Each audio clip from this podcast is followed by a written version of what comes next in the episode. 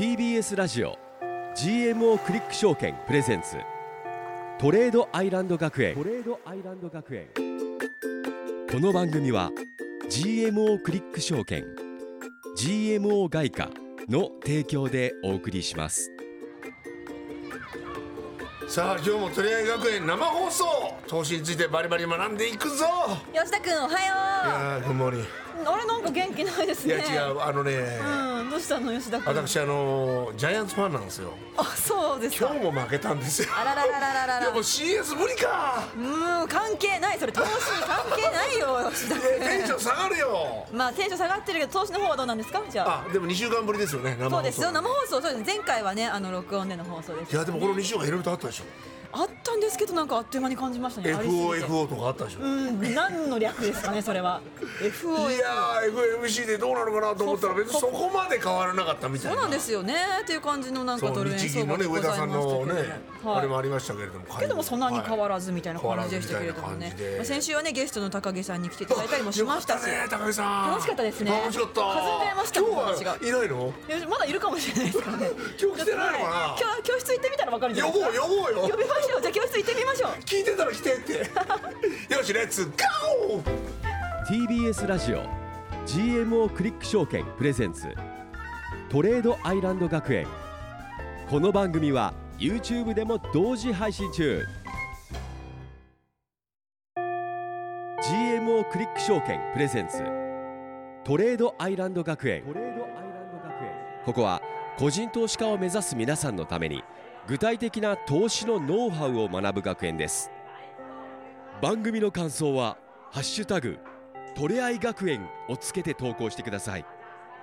先生への質問はトレアイアットマーク ティービーエスドットシーオードットジェーピー ト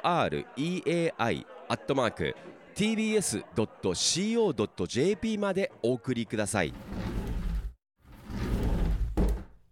起立レイ今日もよろしくお願いします。じゃあレイさあ本日もレッド吉田くんと花奈美桜が生放送でお送りしております、はい、そして私たちの担任の先生は投資家でフリーアナウンサーの大橋ひろ子先生です。先生今日もよろしくお願いします。よろしくお願いします。皆さんおはようございます。にしゅうかんぶりですね。いない高木さん。あれ本当だ。やっぱ結局いなかったですね。いやわかんない。でもこのあの放送の途中で入ってくる可能性はある。最後の最後にねサプライズでさんじゅっぷん番組ですけど大丈夫ですかね。まず前回はねゲストの高木さんに来ていただいてこういろいろな奥トレのね皆さんをそうめちゃくちゃ見てらっしゃる方ですからね。なんだろうなお話期待が膨らみましたよね。いや奥トレの方も本当にすぐにね成功したわけじゃなくて、うん、じゅうねんかかった、うん、ね、はい、っていうねそういう人も結構いると。確かにまだ半年ですから私たちね。いやそうなんですよね、は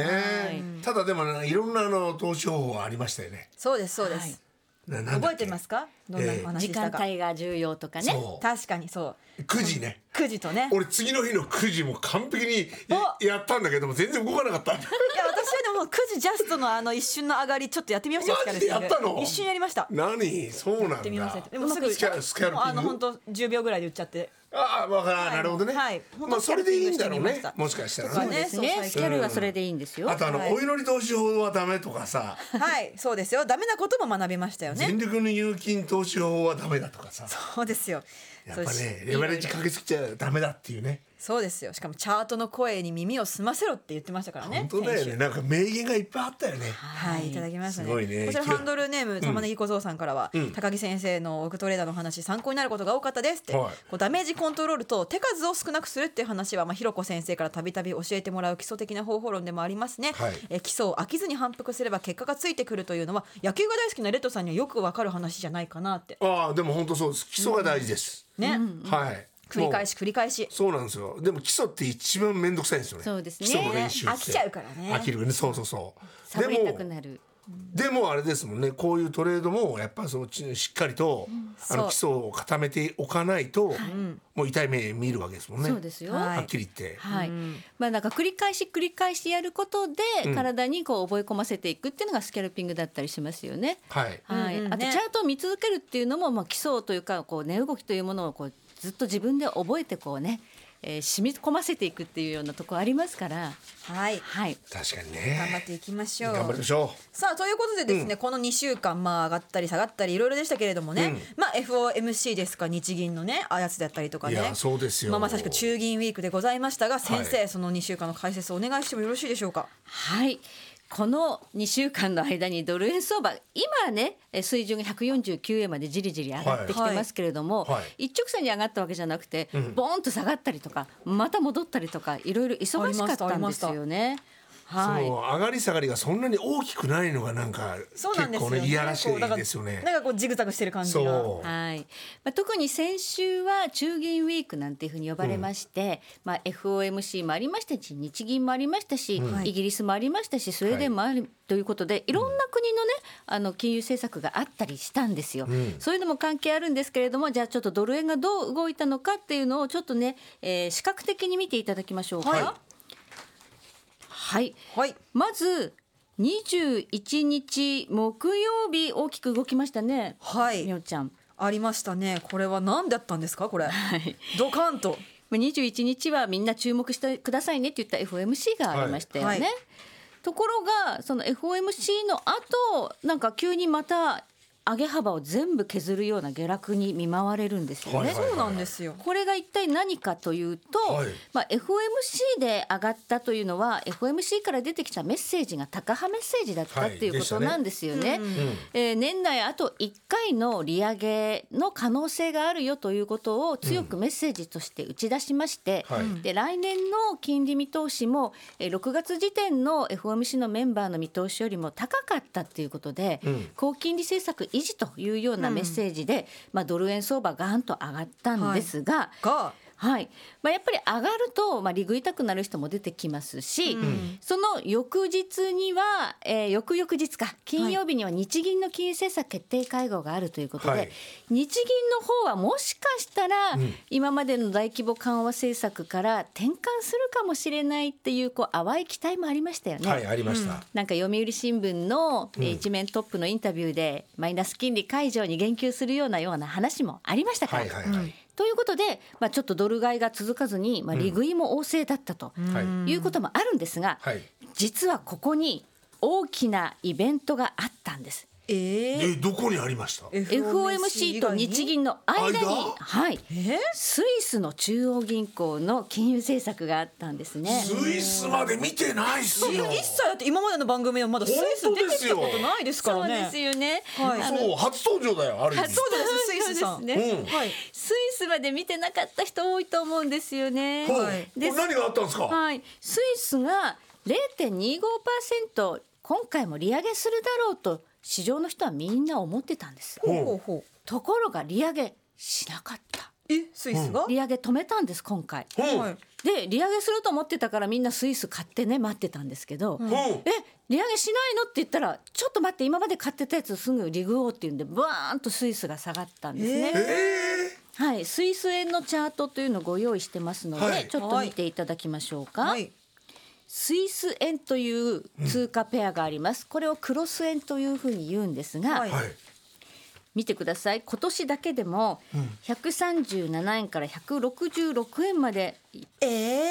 今年ですかこれ。これ今年だけでこんな上がってるんです。えこのいちねんでさんじゅうえんも上がってるってこと。そうですね、にじゅうはちえんですね。ドル円どころじゃないですね、うん、でコロナショックの時のさんねんまえはひゃくじゅうにえんぐらいだったので、えー、ひゃくじゅうにえんから今ひゃくろくじゅうごえんだからもうごじゅうえん以上。ごじゅうえんも、はい、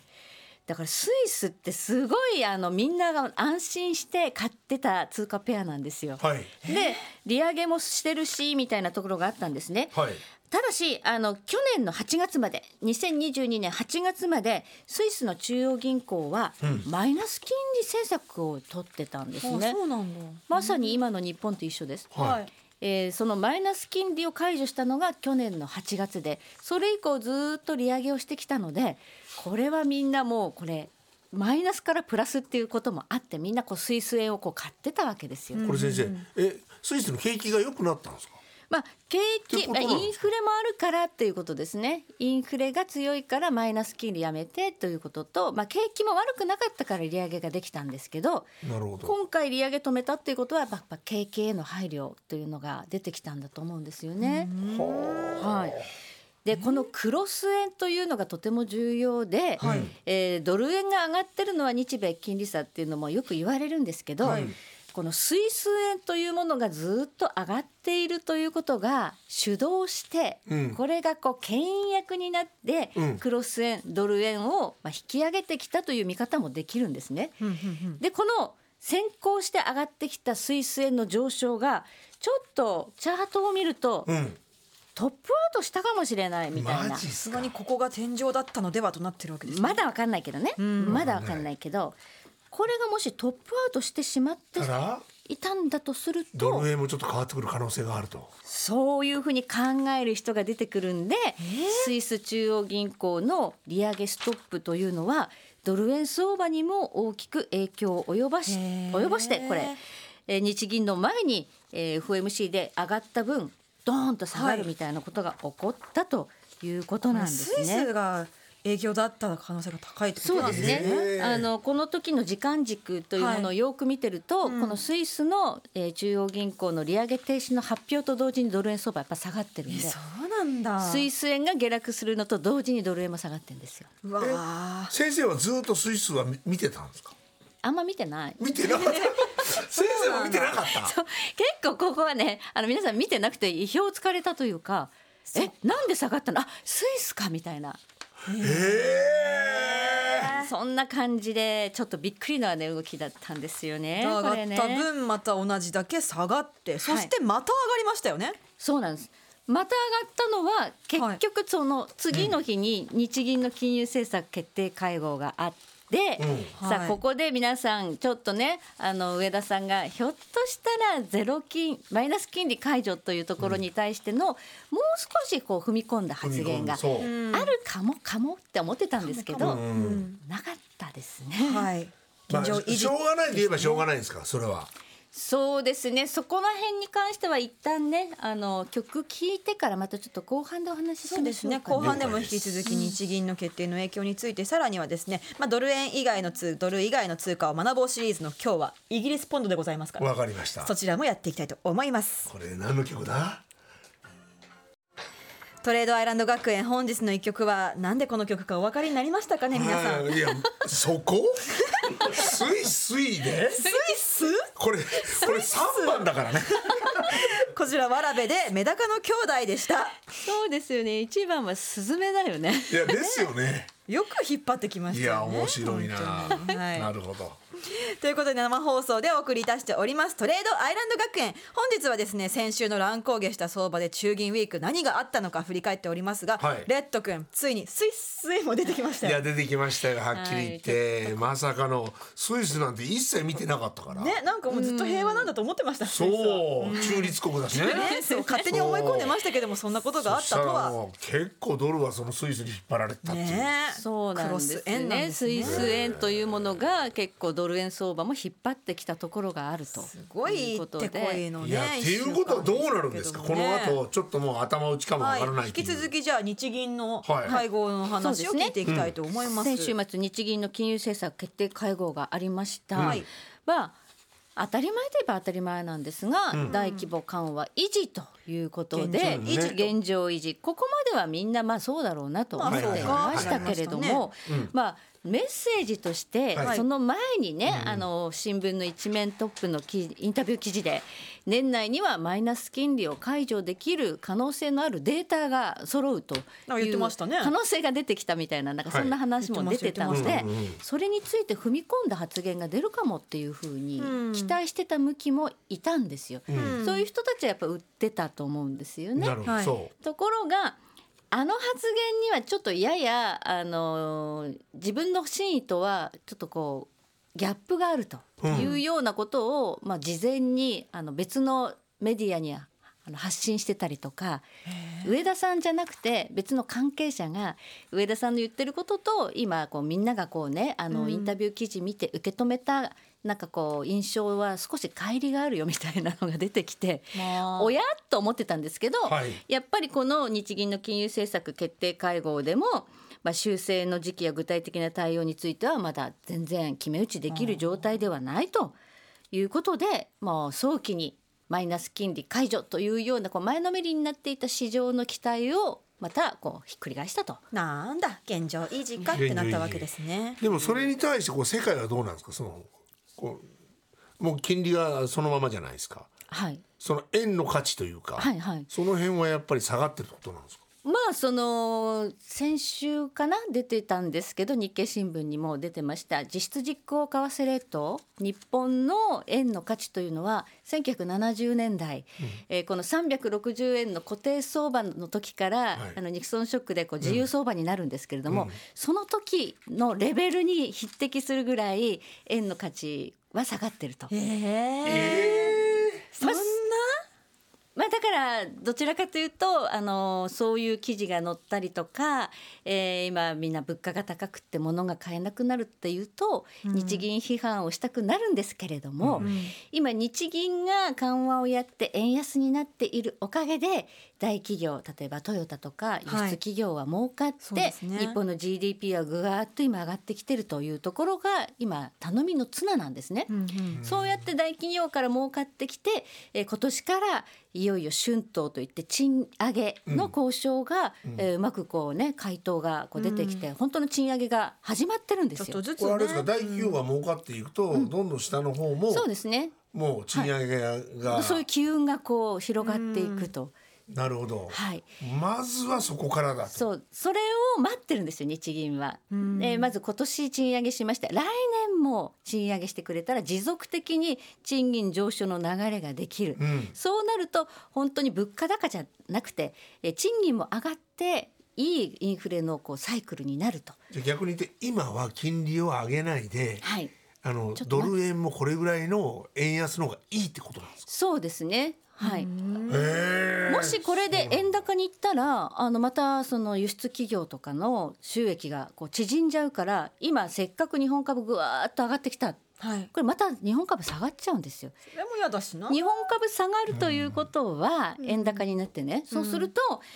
企業は賃上げやめようと、来年賃上げやめようやめよう、まだ分かんない、日本は不安定だからってなっちゃうんで、それを今日銀は辛抱強く待ってるとこだっていうふうに考えていただければ。そうなんだ、うん、なるほどですね。難しいよね、ものすごい。なんで、うん、あのにねんぐらい前はひゃくにじゅうえんぐらいだったわけでしょ、はい、ひゃくじゅうごえんか、はい、そうですね、それぐらいだったわけじゃないですか、うんうん、その時には別に貿易も全然良かったわけでしょ。なのに、うん、今ひゃくよんじゅうえんごじゅうえん、うんでないと儲からないっていうその理論もちょっとわからないんですけどね、うん、いやひゃくにじゅうえんの時そんなに今ほど儲かってないですよ。あ、そういうことなの。今めちゃめちゃ儲かってるんですよ今。今すごいんだ。そうそう、うーん、はい、なるほどね、はい、だから賃上げできるようになってきてるんですよ。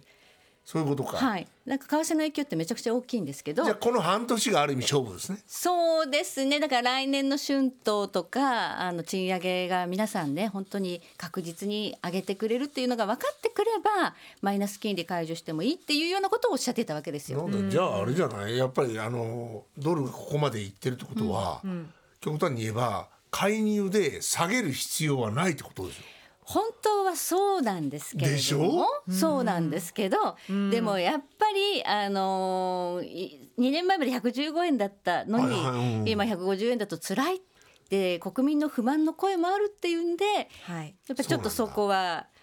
あんまり行き過ぎないように、急激な上がりすぎも良くないんじゃないっていう、ちょうどいいとこに行かせたいねっていう感じで、最近はねこう介入発言も、ねね、増えてますけれども、まあでもこういう時はねトレードもちゃんと注意していきましょうねっていうことですよ吉田君。あ、でも本当そうです。いやいや、だから僕はもうショートはもうあのないんで、はいはい、まあ、本当にその、はい、やっぱりね国民の不満も高まっているし選挙も近そうだみたいな話が出ているので、うんはい、そういうところからあの介入が入る可能性はあるというふうには言われているんですけれども、ど、えー、今日も鈴木財務大臣が介入のね、うんえー、牽制発言してますから、はい、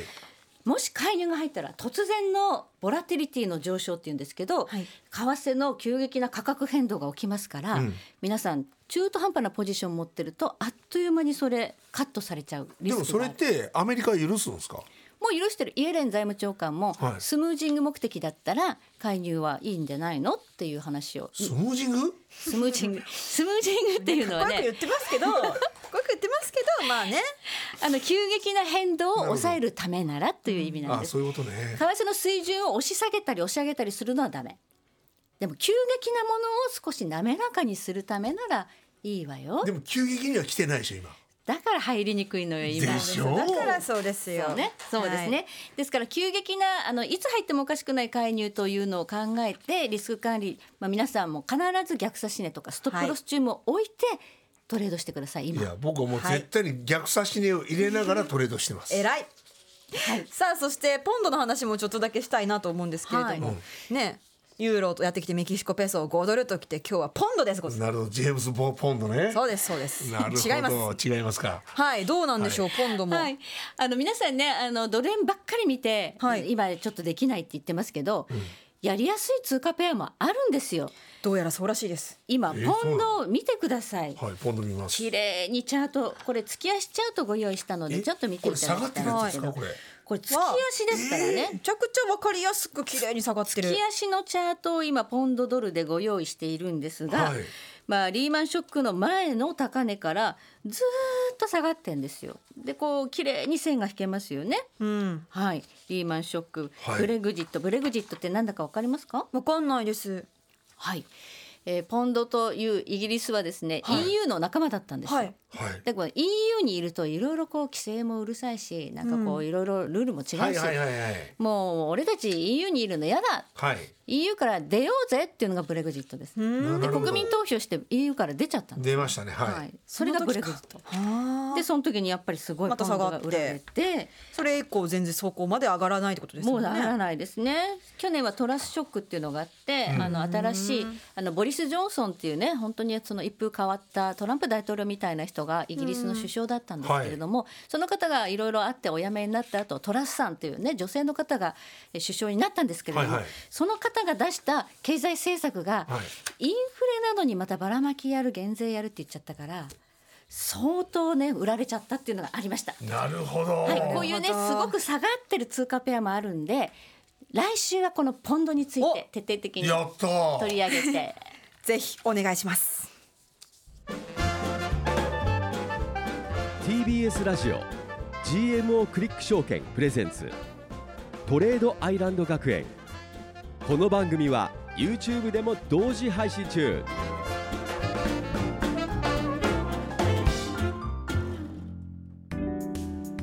ここで ジーエムオー クリック証券からのお知らせです。 エフエックス に興味があるそこのあなた、ジーエムオー クリック証券の エフエックス 取引をご存知ですか？ ジーエムオー クリック証券は業界最小水準のスプレッドで安い取引コストが魅力であることはもちろん、パソコンからスマートフォンまで使いやすい取引ツールも人気、サポート体制も充実しています。さらに今ならお得なキャンペーン実施中。 エフエックス 取引なら ジーエムオー クリック証券。 ジーエムオー クリック証券株式会社は関東財務局長金賞だいななじゅうななごうの金融商品取引業者です。当社取扱いの金融商品のお取引にあたっては、価格変動等の理由により投資元本を超える損失が発生することがあります。お取引をする際は、当社のホームページや契約締結前交付書面にて、手数料などの諸経費およびリスクについて十分ご確認ください。ティービーエス ラジオ ジーエムオー クリック証券プレゼンツトレードアイランド学園。番組の感想はハッシュタグトレアイ学園をつけて投稿してください。先生への質問はトレアイアットマーク ティービーエスドットシーオードットジェーピー。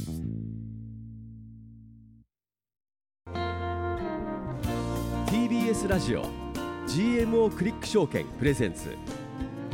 トレードアイランド学園。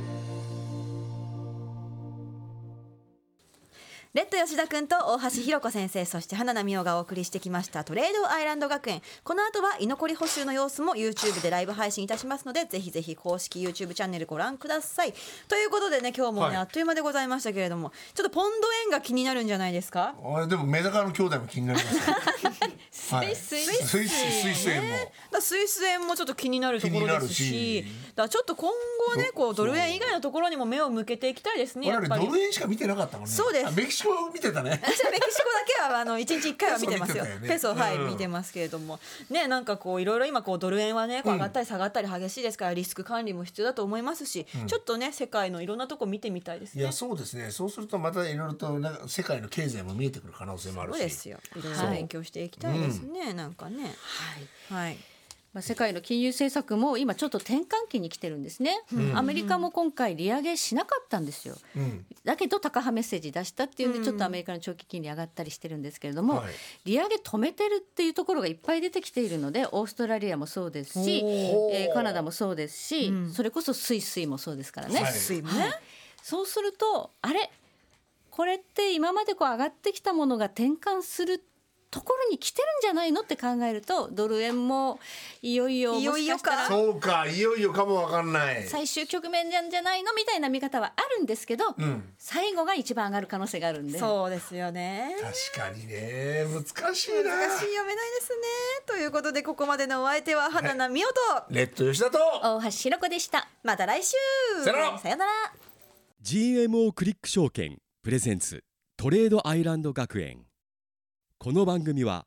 ジーエムオー クリック証券 ジーエムオー 外貨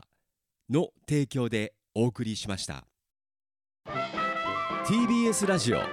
ジーエムオー クリック証券プレゼンツトレードアイランド学園。ツイッターはハッシュタグトレアイ学園。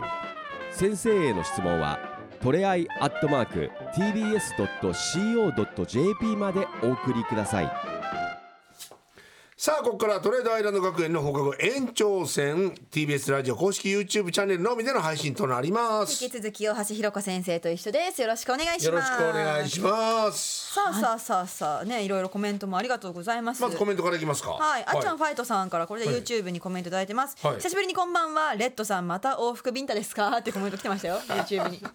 どうなんですか実際。前回身を身を清くしたじゃないですか。身を清くして、はい、えー、そこからちょこっとやって、結局私が、えー、ポジションを取ったのと常に逆を言ってしまう。えー、結局ですか？結局本当に逆言っちゃうのね。短期でやろうとしてるのいつも。だからあの、うん、この間ね、高木さんが来られた時に、うん、はい、とりあえずそれでちょっと練習するのもありだっていうので、うん、そうですね、はい、ちょっとやってみたら、で損切りもあの損切りと、えー、利確の、うん、お金額も入れてやったんですよ、はい、すごい。じゃあいいじゃない。そしたらことごとく損切りばっかりになっちゃって、はい、損切り貧乏だ。そうでも、まあ、もうあのポジションは本当に幅が狭かったんで、はいはい、別に大したことなかったんですけど、うん、でレバレッジも れいてんいち だったんで、うん、はいはい、そうまあまあまあ練習ということでやったんですけど、うん、逆言ってしまう逆言ってしまってああなるほど難しいなと思いながら。そうですよね、スキャルピングって難しいなと思います。そうそうそうそう、スキャルもやっぱりそのエッジが立つというか、はい、こ絶対こっちみたいなその瞬間だけを待つっていうことですよね、はいはいはい、万全とやらない。それでテクニック必要ですよね。必要だからやっぱりこの間ねくじとかいうアドバイスがありましたけど、うん、まあ本当に動きそうな時間帯だけ待ってるんでしょうね。でまだやっぱりね僕あのやっぱ経験値が浅いのか分かんないですけど、うん、どんどんどんどんと上がったりどんどんどんどん下がっちゃうとそこに乗っかかるとしちゃうんですね。それダメ、ついていこうっていうのはダメね。そこついていこうとしちゃうから、うんうん、ついていくのここだけを取るのもスキャルピングですけどね結構。そうでついいやだから、うん、そこで買ったら土天井であったり、うん、あもうここだったんですね。そう常にそうなの。そしたらもうここっち行っちゃうんですよね。確かにね。俺の動き分かんのかなと思いながら。あそれはね本当にねあるあるでしょ、ね、あるあるです、ね、トレードあるある、うん、見て見てるみたいなね。見て、うん、スキャルピングってずっと見ちゃうから、はい、その値動きがその自分と逆方向に行っちゃうと怖くなってもう切りたくなっちゃうんですよ、うん、あ, あれダメかなとかちょっと思いました。うんちょっと放置しとかないとダメなのかなとか思いながら、でもまあ思った方向と違うときはもう切っちゃった方がいいですね。そうですね、はい、傷が深くなる前にね。そんな感じでにひゃくえんなくなったりとか、うん、さんびゃくえんなくなったりとかって、まあ、練習ですね。練習で、はい、でもいいですよね、はい、じゃあ今こうけなげにスキャルピング練習中ということで、練習中です、はい、往復ビンタどころではないですちょびちょびちょびちょびビンタ、ビンタを、はい、こうちっちゃいビンタがいっぱいあるあでもまあまあまあ軽傷なんで、軽傷、はい、まだ大丈夫です。そうそうそうそう、ね、あっちゃんファイトさんはどんなトレードしてるんですかね、うん、ねえ本当聞いてみたい、はいはい、こちら、えー、後藤純一さんのコメントはですね、うん、前まではポンドがジャジャ馬だったけど今はドル円ですねみたいなコメントもありますね。ポンド、ポンドがも結構ジャジャ馬だった時もあるんですか。ジャジャ馬通貨って言われてるんですよね。ジャジャ馬ってこういうことですか。すごい動くって、ロディオ的な感じとか。そうですね、あの、まあ、なんでかっていうと、はい、その為替の水準がちょっと値打ちが高いんですよ。今ドル円がひゃくよんじゅうなな、はちえんで、はい、ポンドがひゃくはちじゅうえんとかで、はいはいはい、ちょっとね、あのドル円に比べるとその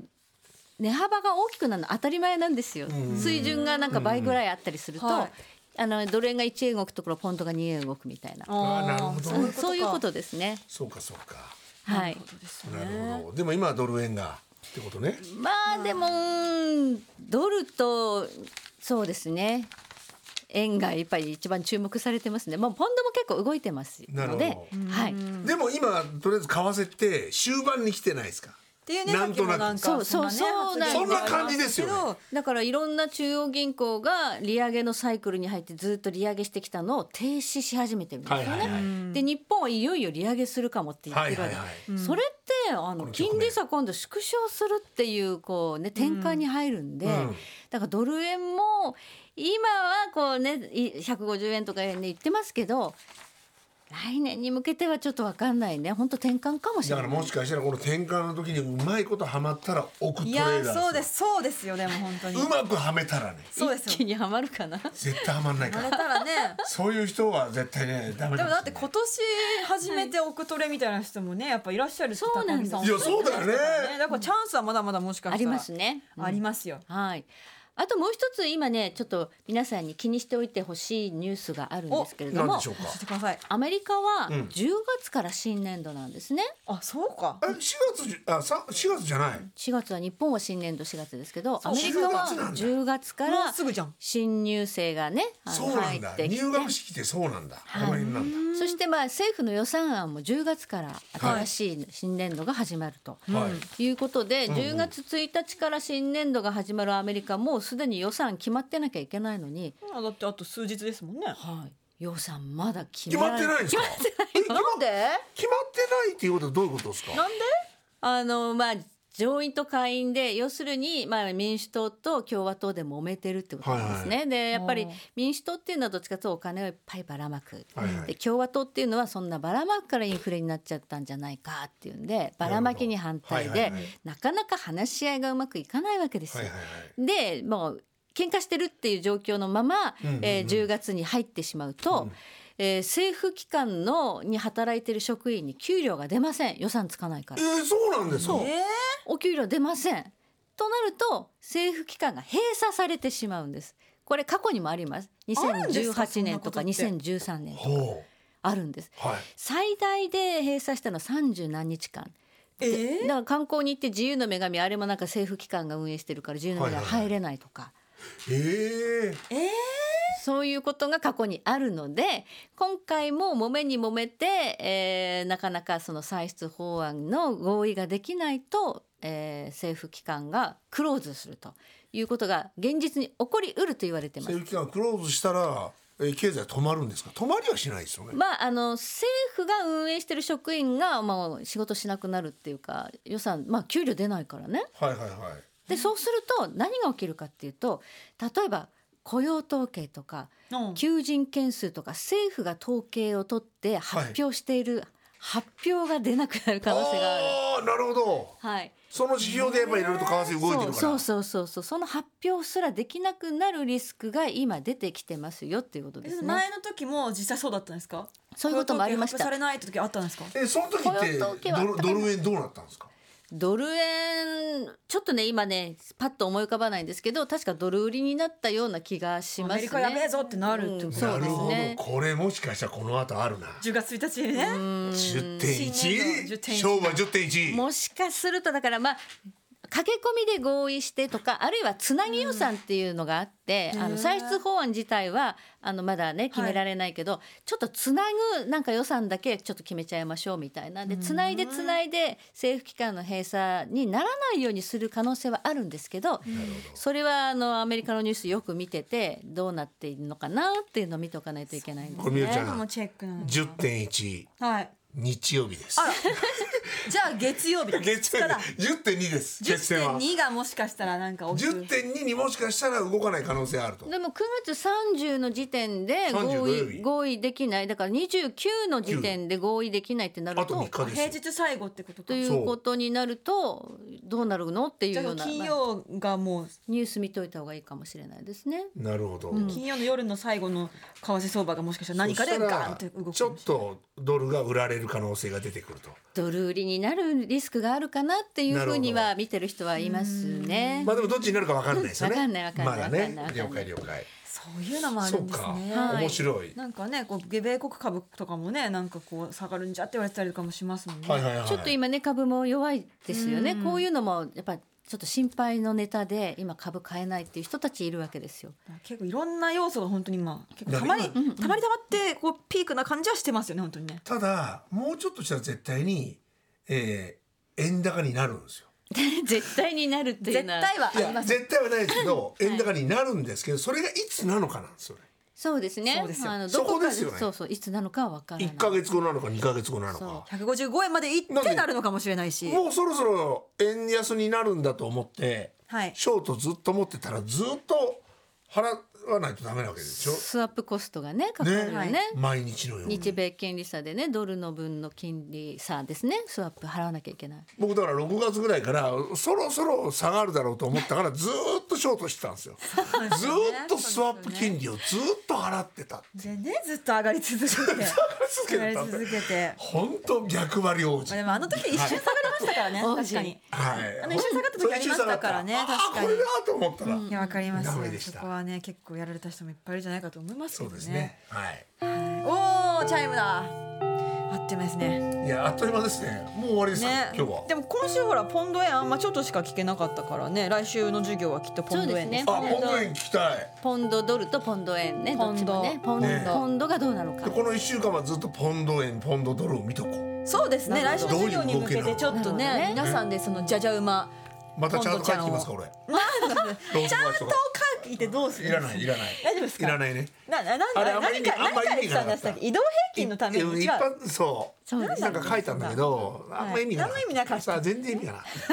て懐かしい回もありましたけれどもね。いやいやいや、来週からもうじゅうがつですからね。そうですね。我々も新学期ですよだから。なんかそういうことですよ。ね、新学期ですね。ちょっと流れ変わりそうな感じがするんで。ね、ちょっと来週の放送楽しみですね。皆さんで見守りましょう。ということでトレードアイランド学園本日ここまででございます。番組では YouTube 配信のほかポッドキャスト配信も行っています。質問などすべてのメールの宛先はトレアイアットマーク ティービーエスドットシーオードットジェーピー です。メッセージお待ちしております。ということでここまでですね。